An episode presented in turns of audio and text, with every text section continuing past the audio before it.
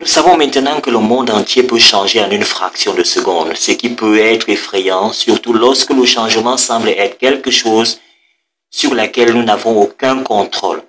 C'est encore pire si vous doutez de vous-même au milieu de cet environnement chaotique. Mais au lieu de gérer dans des situations qui nécessitent une action, il est important d'avoir les outils pour faire passer votre état d'esprit du gel à la réflexion et à l'action alignée. Si vous ressentez les insécurités de la situation actuelle, ou si vous espérez simplement faire mieux dans la vie, voici quelques conseils pour vous aider à gérer votre confiance et à continuer. Bienvenue au podcast Unlock Your Potential Africa. Entendez, Afrique libère ton potentiel. Je suis René. Dans cet épisode, je vais vous parler de 5 astuces mentales qui vont booster votre confiance en soi et vous amener plus loin et plus vite. Astuce numéro 1, arrêtez de douter de vous. Au lieu de douter, commencez à croire en vous. Croire en soi n'est rien d'autre qu'un concept dans votre esprit. Cependant, cela devient réalité lorsque vous soutenez cette représentation mentale par des actions. Ainsi, faites attention au type d'action que vous entreprenez régulièrement. Celles-ci soutiennent-elles le concept de doute ou le concept de croyance Que pouvez-vous faire différemment dans une telle situation? Lorsque vous modifiez vos actions par, pour les aligner sur la confiance en vous-même, vous modifiez également vos doutes et vos réactions. Cela vous aidera à transformer toute votre relation avec vous-même et le monde qui vous entoure en la rendant moins effrayante et moins résistante. La meilleure nouvelle est que les plus petites actions comptent. Alors, soyez prêts à commencer petit et laissez-vous surprendre par les résultats. Astuce numéro 2, l'engagement. Engagez-vous. L'engagement est la clé dans tout. Si vous n'êtes pas engagé, vous oscillerez entre croire et douter, ceci en vivant une vie de, lutte perpétuelle. L'engagement est la cohérence Choisir constamment d'agir en accord avec le concept de croire en soi. Même lorsque vous savez, vous ne savez pas exactement comment le faire. Résistez à l'envie de répéter la même chose en choisissant activement de croire plutôt que de douter. Concentrez-vous sur ce qui est la meilleure estimation de votre prochaine étape. Juste une étape et allez-y.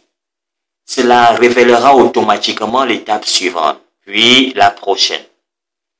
Vous n'avez qu'à savoir quelle est la prochaine étape, pas toutes les étapes. Comme le dit Martin Luther King, faites le premier pas avec foi. Vous n'avez pas à voir tout l'escalier, juste la première marche.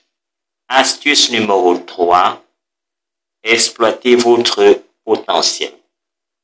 Le concept potentiel, nous l'avons déjà suffisamment développé dans les épisodes précédents. Le potentiel est autour de vous à tout moment il y a un potentiel que vous avez, mais que vous n'aviez peut-être pas remarqué auparavant.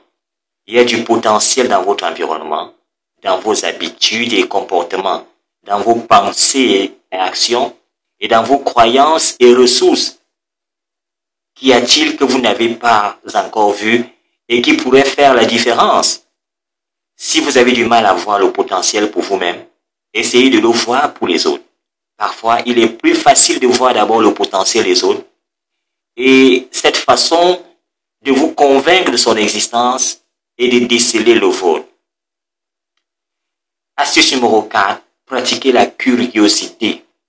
Les amis, soyez prêts à apprendre et à changer vos façons de faire si nécessaire à chaque étape du processus.